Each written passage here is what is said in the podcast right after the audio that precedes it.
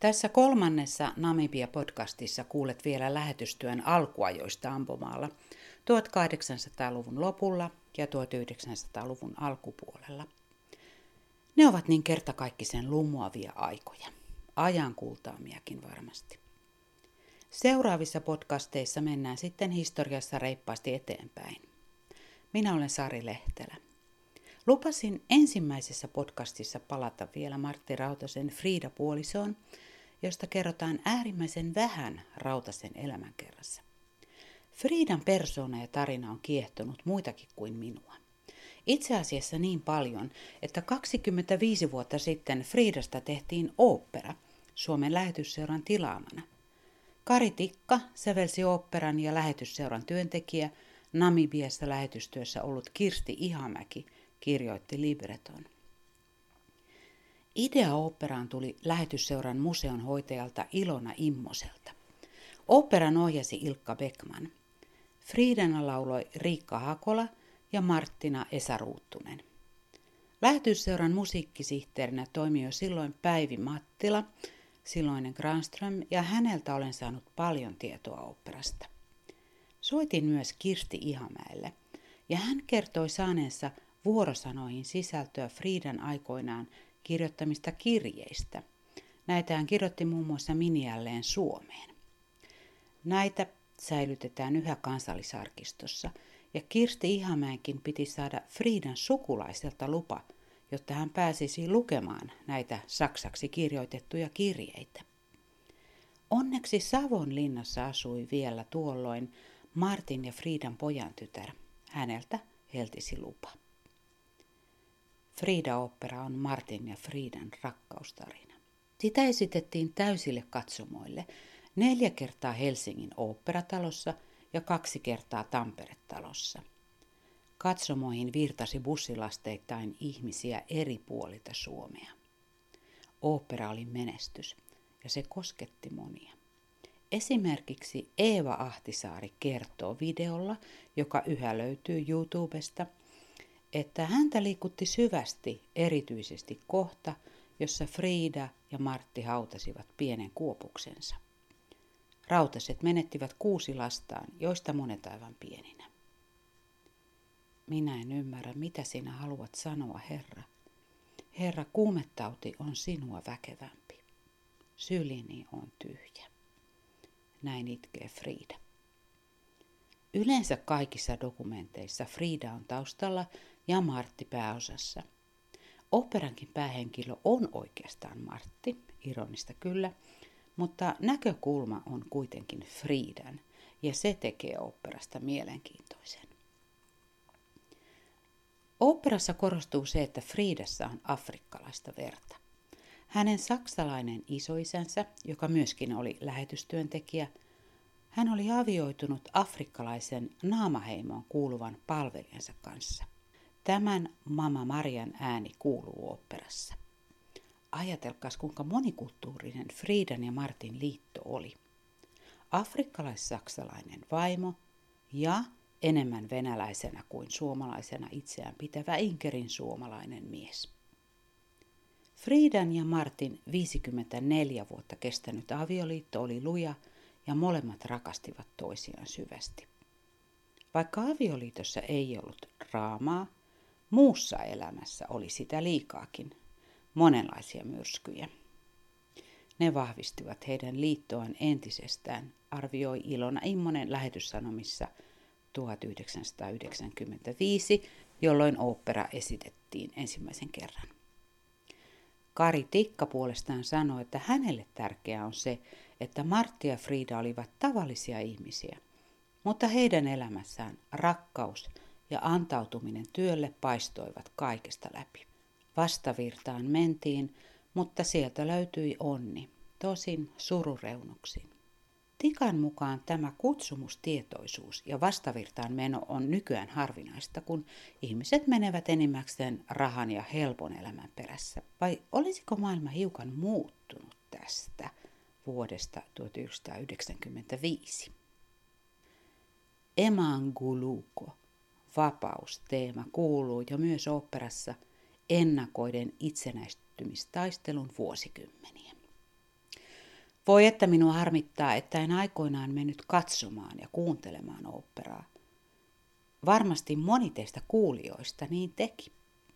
Tulisipa toinen mahdollisuus. Myös sellaista mietin, että saisikohan muilta lähetysseuran työalueelta yhtä kiehtovia tarinoita historiasta tai nykypäivästä? Ja kantaisivatko ne oopperaksi asti? Aika näyttää.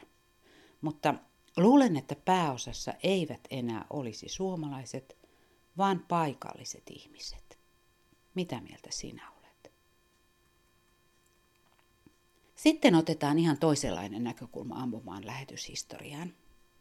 Olen nimittäin yrittänyt eri lähteistä selvitellä, kuinka alkuaikojen suomalaiset lähetystyöntekijät suhtautuivat orjakauppaan, tuohon ihmiskunnan historian ehkä häpeällisimpään ilmiöön. Kerron nyt sen, mitä tähän mennessä olen saanut selville. Ampomaalla ja erityisesti Ondongan heimon alueella, jossa suomalaiset toimivat, orjakauppa ei rehottanut. Se oli aika marginaalinen ilmiö – muun muassa maantieteen vuoksi. Kuitenkin orjakaupan lonkerot ulottuivat jonkin verran myös Ondongaan, lähinnä pohjoisesta Angolasta tulevien portugalilaisten kauppiaiden muodossa. Orjakauppaa siis käytiin, vaikka orjuus oli 1800-luvun loppupuolella kansainvälisin sopimuksin kielletty ja monessa maassa erikseen julistettu laittomaksi. Esimerkiksi Portugalin kuningas lakkautti orjuuden ja vapautti kaikki orjat Mannermaalla ja siirtomaissaan, myös Angolassa, jo vuonna 1869. Portugalilaiset olivat harjoittaneet orjakauppaa Angolassa jo 1500-luvulta lähtien ja se jatkui siis aina 1900-luvulle asti, vaikka se oli siis laitonta.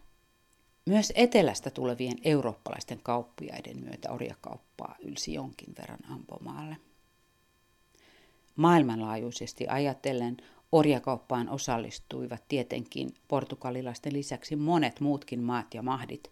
Kuvitelkaa, orjakauppaa käytiin siis satoja vuosia. Olen aina ihmetellyt, miten on mahdollista, että kirkkokin on antanut sen vaan tapahtua. No, lopulta kuitenkin herättiin.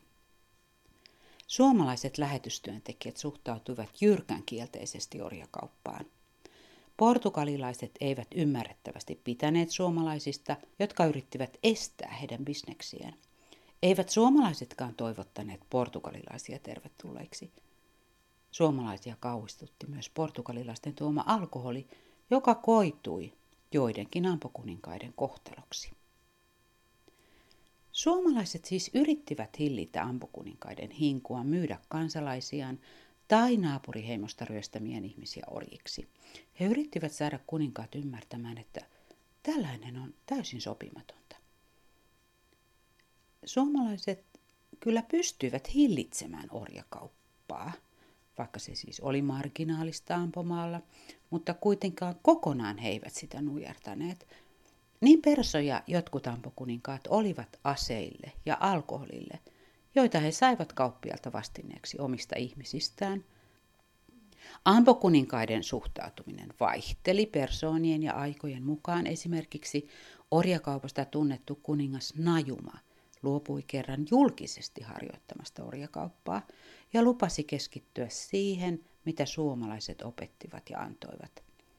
Mutta Pian kuningas palasi vanhaan ja orkien ryöstöretket jatkuivat hänen maillaan. Orjakauppiaat saivat yliotteen kuninkaasta muun muassa valehtelemalla, että lähetystyöntekijöiden tavoitteena oli suistaa kuningas vallasta. Ondongan kuninkaaseen orjakauppiaiden puheet vaikuttivat.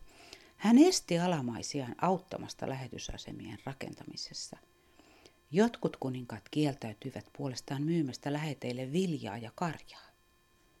Kuninkaat myös kielsivät toisinaan lähettejä valmentamasta ihmisiä kasteelle. Lähetystyö kärsi siis takaiskuja. No mitä yksi orja sitten maksoi? Ei paljon.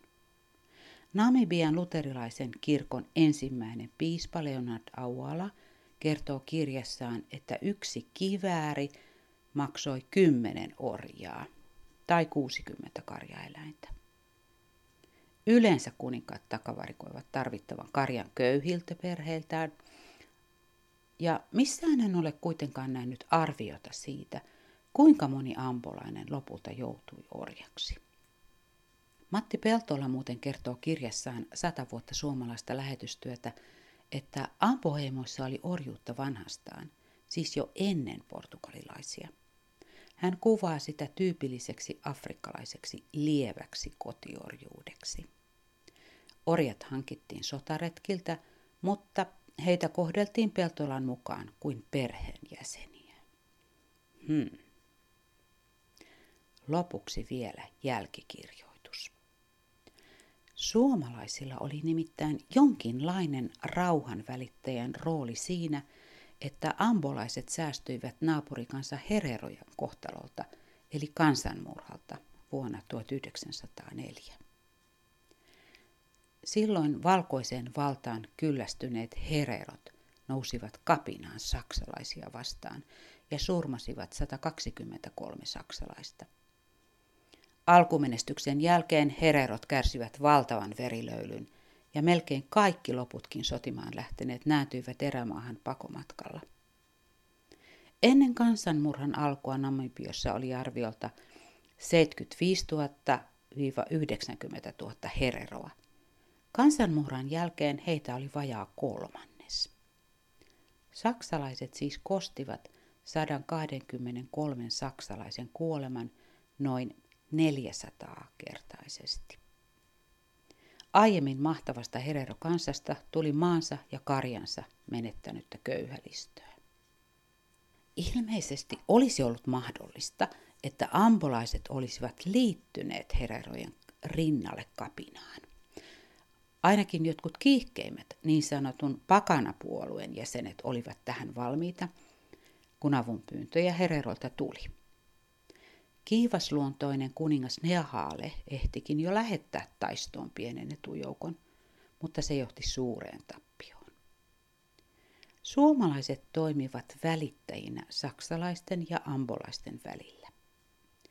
Vuosikymmenten aikana rakennettu luottamus erityisesti kuningas Kambonden ja Martti Rautasen välillä kantoi nyt hedelmää, kun oli vaikea aika.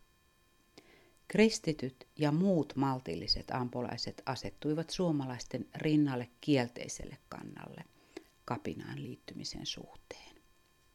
Maltillinen kanta voitti ja ampolaiset säästyivät.